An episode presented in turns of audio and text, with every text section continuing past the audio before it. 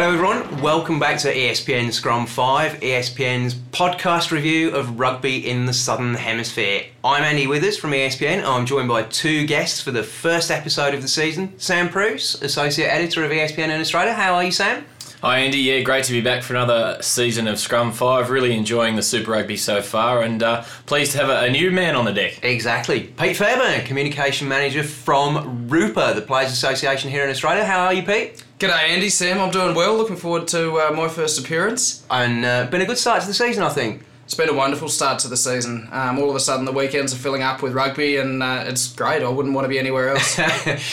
It's, well, it's certainly a bit like that, and uh, before all the other competitions really kick on. So, the big news of the week so far David Pocock, Sam, he's uh, re signed with the Australian Rugby Union, uh, one year sabbatical, and staying with Australian Rugby. Yeah, massive news came through uh, early on Wednesday morning uh, while the Brumbies were away in South Africa, of all places, uh, while facing the Stormers over there this week. But yeah, two year, de- well, three year deal, I guess, with a one year mm-hmm. sabbatical. Mm-hmm. We'll see him play through to the Rugby World Cup in Japan in 2019. He'll remain with the Brumbies. Uh, of course, there was a bit of interest from the Reds uh, from a Super Rugby perspective, and also that massive offer from Wasps in London. Uh, great news for Australian rugby. We all saw how dominant he was at the breakdown at the tackle during the World Cup, and um, you know gives uh, Michael Cheika really the ability to lock away that plan. I know we've got some issues around Michael Cheika's future potentially, as Greg Growden has told us over the last couple of weeks. But um, yeah, allows him to persist with uh, that combo of, of David Pocock and Michael Hooper, which was so successful at the World Cup. Yeah.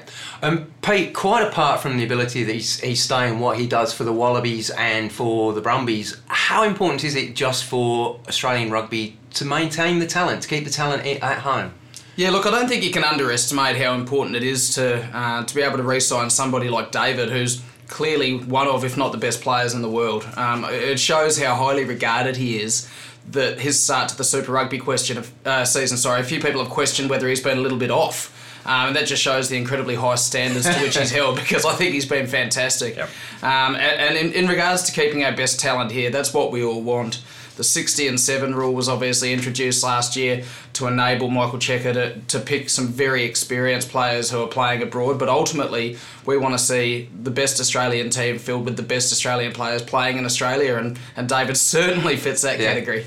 And, and I guess also a boost for, for the other players in Australia, the, the almost the younger players who, who are coming through to get the opportunity to play against David, to, to train with him if they're in the Brumbies environment. Really key that way, I think, as well. Yeah, absolutely. I, I think it's really the fourth key retention from the Brumbies in the last month or so in regards to obviously Christian Lealiifano, Alaalatoa, and um, and also Scott Sio. And not only do these guys get a, a huge boost from playing alongside somebody of David's stature, but also, you look at, at other players within the Wallaby setup, someone like Sean McMahon, who mm-hmm. referenced just how much he learnt from David Pocock during the Rugby World Cup campaign, and have a look at the start to his season with the Melbourne Rebels. Yep. So, I just think overall it's wonderful commitment from David. Clearly, he's put um, the desire to play for Australia and to play in Australia ahead of his bank balance in this instance. I think we can all admit that. So it, it's just a wonderful thing to see for Australian rugby and, and a really good way to kind of, uh, I suppose, offset the trend of players moving abroad. Yeah, it's always good to see that. And, and, Sam, I guess more than anything, a real boost for the Brumbies. I mean, they've made a, a fantastic start to the season.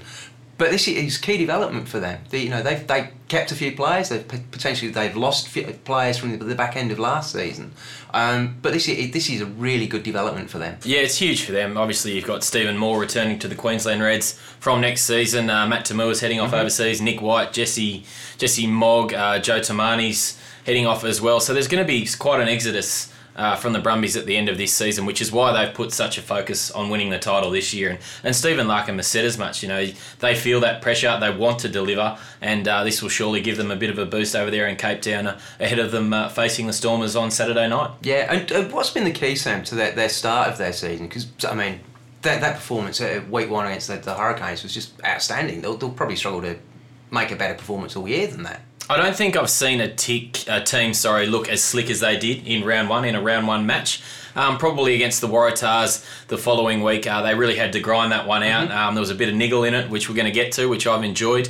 Um, their scrum is going really well. Uh, obviously, To'omua and Lealiifano have just reprised their roles that they've been filling mm-hmm. so well over the last few years. Um, and they've just had got this really settled squad, I think, from last year, bar those couple of departures like Nick White and, and Jesse Morgan. Obviously, they've recruited Thomas Cubelli there at number nine, the, the Argentine. Uh, scrum half who's really uh, added to their running game in, in tight around the fringes. So yeah, they've uh, they've had three good wins. Obviously, getting that one in Perth uh, last Friday night mm-hmm. over the Force, so they really had to work for that one as well. The Force are improving, but um, yeah, if they can get certainly uh, one or maybe two wins in South Africa, come home, set themselves up uh, back in Australasia, then they're going to be pretty tough to run down from there. I'd say. Yeah, and and Pete, fair to say that the Brumbies seem to have a, a more dynamic game plan than, than perhaps they had last year, where you know we, we seem to remember just driving mauls last year, really, and that, they've got a lot more than driving mauls to their, their arsenal this year. Yeah, hundred percent. Uh, Christian Lealiifano has been speaking about how he's been almost taking the role of substitute backs coach, but. Two of the main knocks on the Brumbies previously have been A, the, their lack of attacking potency, and B, the, the depth within the squad. And I think you can't underestimate what we've seen from the Brumbies bench as well. Yep. Guys like Les Makin, Josh Mann-Rea, uh, Nigel Awong, Tom Staniforth coming off the bench and having such an impact and really showing that the increased depth in Canberra might actually be the thing that gets them across the line. Because at the end of the day, Andy Sam, we know that uh, injuries are going to happen. They're inevitable. Um, we've seen already a number of serious injuries in the Super Rugby season all across the board. So that depth will be so so important. And like you say, that added attacking potency. Joe Tomane's been a revelation out there on the wing, and it's just really exciting to see for Brumbies fans and great for Australian rugby fans to see a team you know playing at such a high standard. For sure. Now I'm not I'm not going to put you on the fence, and we're not going to go the early crow on saying that they're they're winning titles and conferences, but suffice to say that they're looking very very good at this stage of the season, and it would be really good to see how they develop through the rest of the year and, and hopefully into a finals campaign. Um, Sam, you've alluded just a while ago to the second point that we're going to talk about, and you, you wrote in Pick and Go uh, on Monday about a little bit testy performances that, that we've had, certainly physical edge in the Australian derbies, and you've really enjoyed seeing it. I have, yeah. Certainly, I think it's always been a feature of the Australian derbies uh, since we went into the conference system there a few years ago. But it just seems to have a little bit of extra edge this year. Uh, the Waratahs and Brumbies, you know, had to be separated there a Nothing fortnight ago in Canberra. Well, no, but certainly um, someone got to Matt To'omua, didn't they? I don't know. well, I think we've probably all seen the picture of him looking a little worse for wear, and uh, Tolu Latu managing to serve his one week suspension via Sydney Club Rugby, but we shan't get onto that. Um, yeah, it's it's just had a real edge, and I think that's probably you know Michael Cheika went out to the Super Rugby franchises during the preseason. Um, I know he met with the Waratahs and Brumbies the following morning after that match as he did tend to do last year ahead of the World Cup. And I'm sure that's a clear directive this year. He wants to see physical aggression um, and really sort of two teams going hard at it. We saw last Friday in, in Perth, Matt Hodgson and, and Stephen Moore, the captains, you know, they just about had to be separated as well and having a few words. And with England coming out here, they are up for the Grand Slam this weekend if they defeat, uh, defeat France in Paris. Um, and they're going to arrive here in June with Eddie Jones leading them. They're certainly looking a, a hell of a lot like a different team to what we saw at the World Cup. Um, and they they've reverted to their power game. You know, Stuart Lancaster had this this desire to want to play rugby like Southern Hemisphere sides. I think we worked out they can't do that. Eddie's taken them back to the old school game. It's going to be physical. It's going to be a great test series, and I think that uh, Michael Cheika's anticipated that and really sent this out as a clear directive for the five Australian franchises. Yeah, and we'll, we'll get to the England series in a moment, but but Pete, Sam also mentioned in his piece that perhaps that you know, we saw the the Wallabies through the Rugby World Cup, and then they got to the final, and it, certainly in the first half, they were out muscled by by the All Blacks. You sort of thinking and hearing anything that this is almost a response to that? The the Czech wants his players to to be upping that physical ante. Yeah, well, I mean, the the proof is in what you see on your television screens or when you're at the games. There's clearly been a directive, whether that's come from Czech directly to the players in these uh, Wallaby meetings, or whether that's come you know, filtered through the Super Rugby coaches, clearly there is an added element of aggression in the Australian teams this year. It'll be really interesting to see um, when we see more uh, interconference mm-hmm. matches, whether that aggression continues against, say, the New Zealand franchises yeah, yeah. and the South Africans, because I think there is, and I know we're going to speak on it later, a real opportunity for Australian rugby this year um, in regards to taking advantage of perhaps a, a post Rugby World Cup hangover from New Zealand. So, really looking forward to seeing some of those Aussie teams in action against some of the Kiwi teams and seeing whether they bring that same aggression um, starting this weekend with the Waratahs and Highlanders. But it's been great to see. I think um, Benny Meehan standing up to Matt Hodgson was quite entertaining in round one. one. Um, and Hodjo's clearly spent his year on the sidelines uh, with a serious injury last year, getting ready to come back out. And uh, and has anyone spelt spelt more claret than Matt Hodgson this year? I mean, that, that forehead just opens up a weekly, doesn't it? He's never going to be a male model, that's for sure. um, guys, we, have kind of mentioned there that, we're wondering whether there is a, a little bit of a, a hangover in, in, in New Zealand uh, from the World Cup. And uh, Pete, you, you, have just mentioned it there. That there is talk in, in New Zealand that that maybe their, players have just taken their eye off the ball a little bit. And is there a, a thought that perhaps the the New Zealand game, the games in New Zealand this season, perhaps haven't been as good as we would have expected. Maybe apart from the Highlanders round one and round three. Yeah, look, it's probably a fair a fair call. Um, there has been some quality um, in the Lions touring New Zealand against the Chiefs and the Highlanders. I think the Lions from South Africa are a really good team and um, we shouldn't underestimate um, how good they are and how hard the mm-hmm. Highlanders had to work to beat them, For and sure. how how um, you know we shouldn't overplay the Chiefs' loss to them and, and, necessarily write the Chiefs off. One thing I've learned, I was lucky enough to live in New Zealand for a number of years, and um, you, you just don't write them off no, because at sure. the end of the day, it's a rugby factory, and you know that you've got quality players coming through. You know, you look at the Crusaders. Dan Carter moves abroad. Colin Slade, Tom Taylor, three world class yep. fly halves and Richie Mo'unga, a 20 year old, steps up, or 19 year old, and is absolutely killing it. So I wouldn't write them off. However, in saying that, however, clearly the, it, it is fair to suggest that the same standards that we've come to expect from the New Zealand Conference in years gone by haven't quite been met yet. And there are a number of reasons for that. One of them being perhaps that player exodus, mm-hmm. another being that um, there's a number of All Blacks who are either injured, you know, Brodie Retallick, Dane yeah, Coles. Sure. Um, and and I suppose a number of players who are being eased back into it off um, shorter pre-seasons. We've got players who've been involved in the sevens program. Yeah. The Savea brothers coming kind of in and out, and this sort of thing. There's clearly uh, not the same level of uh, dominance, or, or not the same level of expected play from the New Zealand teams thus far. Yeah, and, and I guess, uh, you know, just to, to clarify, that there's no one in here who's saying they're not going to be winning the title. and New Zealand rugby's in decline, far from it. Sam, you, you've, you've made the point to me in the office as well that, that with the Highlanders, perhaps they might be in a better place than, than, the others because they have maintained their three key All Blacks. Uh, you know, the other franchises have lost players. Um, obviously, the Highlanders have lost players, but their three key pillars, the All Blacks, uh, ben Smith, Aaron Smith, and Malakai Fekitoa, also Lima Sopoaga, who's, who's played a test. They've maintained those three players, and, and that's a key part of that stability they've got. Yeah, I think we've sort of all been looking ahead to the All Blacks and how this exodus is going to affect New Zealand going forward and ramifications for the Bledisloe. And I think probably on this side of the Tasman, we're hoping that that might uh, contribute to a bit of a, a, downturn in performance this season, but we shall see. Uh, but certainly across the franchises, you look at Conrad Smith and Ma'a Nonu gone from the Hurricanes. Um, uh, Pete mentioned about the Crusaders exit, obviously Richie McCaw and Dan Carter and, and Tom Taylor and, and Colin Slade. And, and then even at the Blues, you Tony Woodcock and Keven Mealamu, while they were certainly at the end of their careers, you probably can't put a value on the experience that those players bring. Property, isn't it? Absolutely. Um, you know, week to week at training, just around around the training sheds and, and everything. And I think we probably, you know, you take big figures like that out of franchises, out of clubs, and uh, it certainly leaves a massive hole. So I'm sure that we're going to see uh, these five sides improve, but it has been interesting to sort of watch the Highlanders, and, and while they were pipped in the opening week by the Blues, they've certainly looked pretty good in the yeah. last two weeks, and, and certainly going to arrive in Sydney for the, the semi final rematch with the Waratahs. Um, you know, I think probably the, the favourites for that one. Yeah, and and Pete, just briefly, on, we're not previewing the game, but the, the Waratahs and the Highlanders, that might just be the pick of the games that we've seen so far.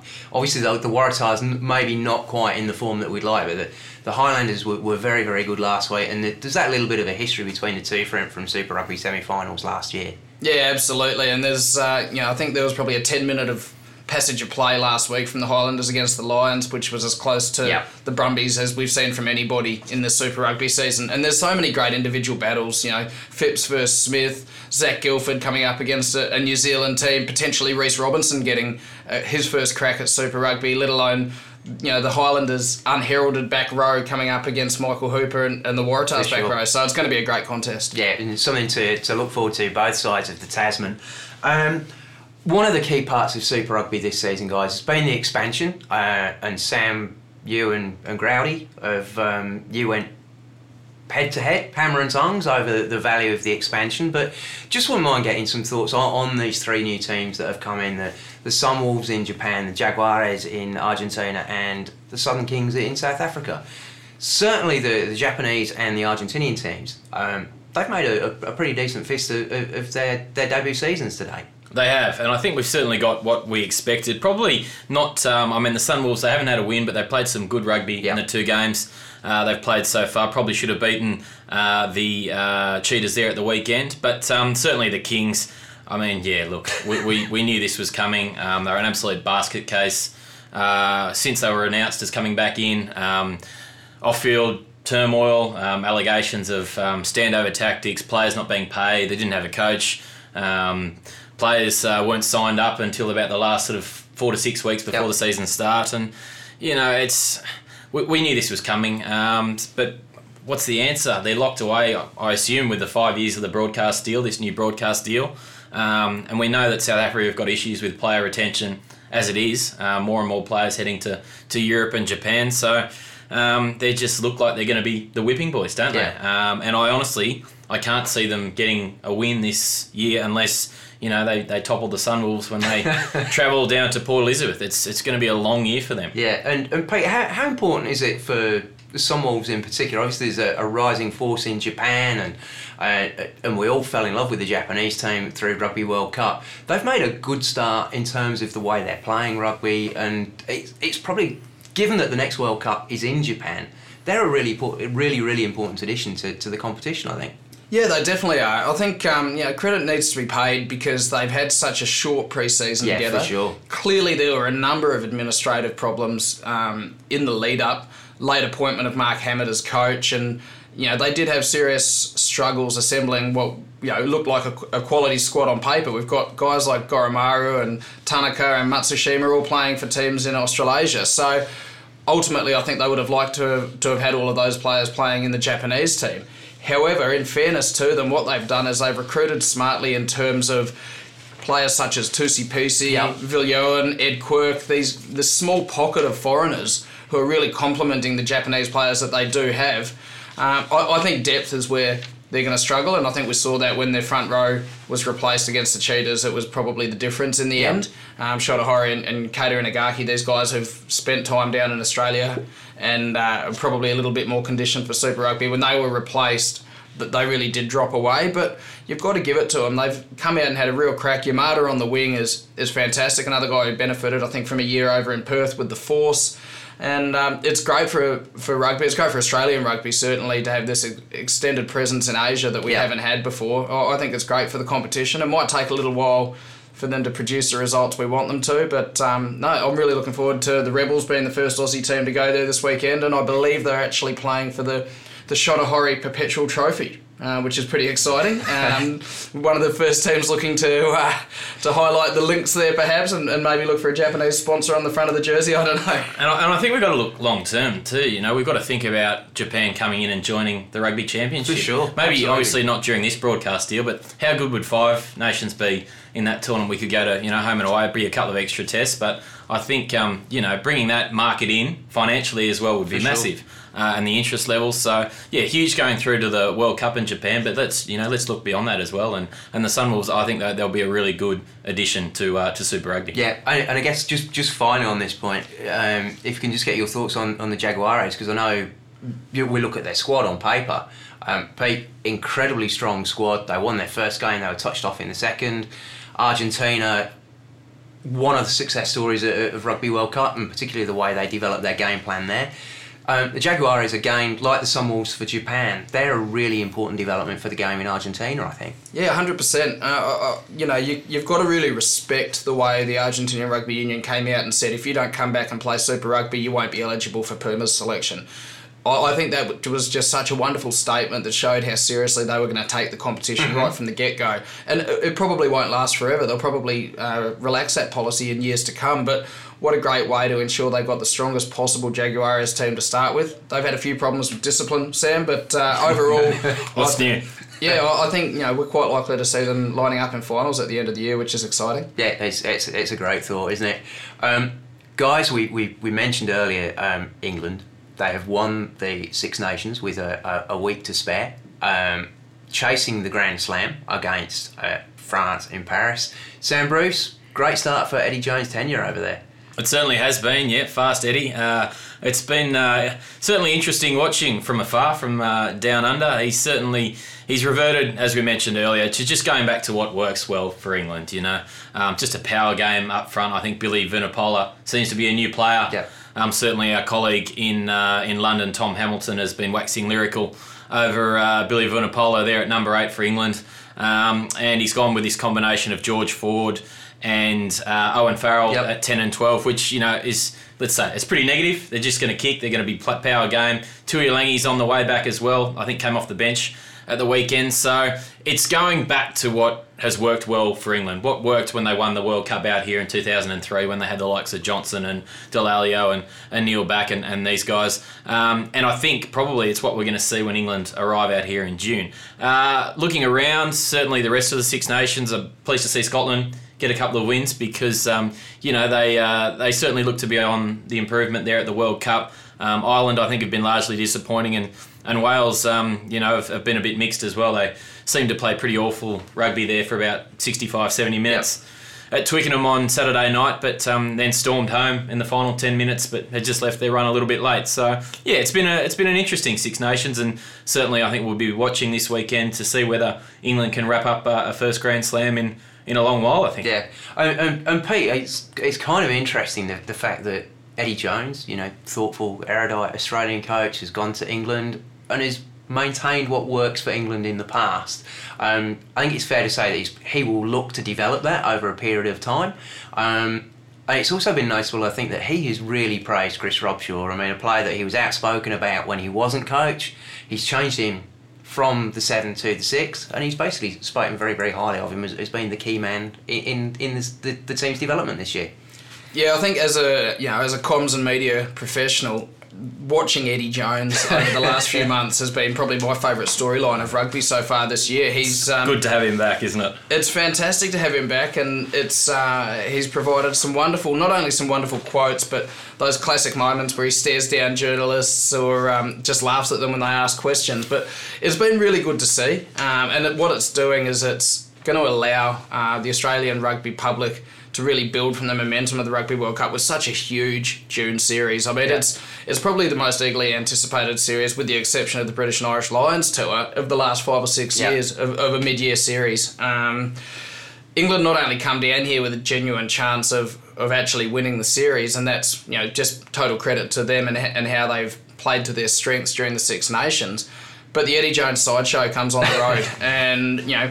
Cheika versus Jones. He, yesterday, I think Eddie Jones said he, it was going to be like a bodyline series, uh, which I just thought was a wonderful little soundbite to uh, make sure he, he got his name in the papers back over here. And I, I can't wait. I've found it fascinating to watch. Uh, Eddie Jones works the media, you know, really like no other coach in, in any sport that I can think of in, in the world.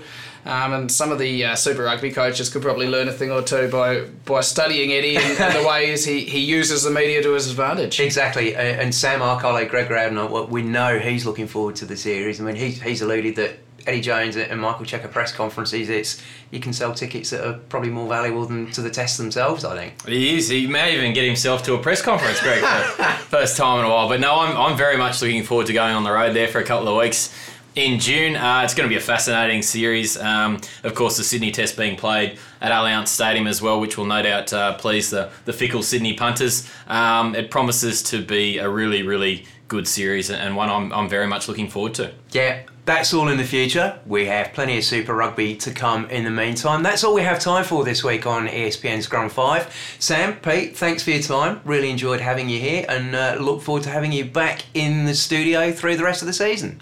Thank you very much, guys. Bye bye.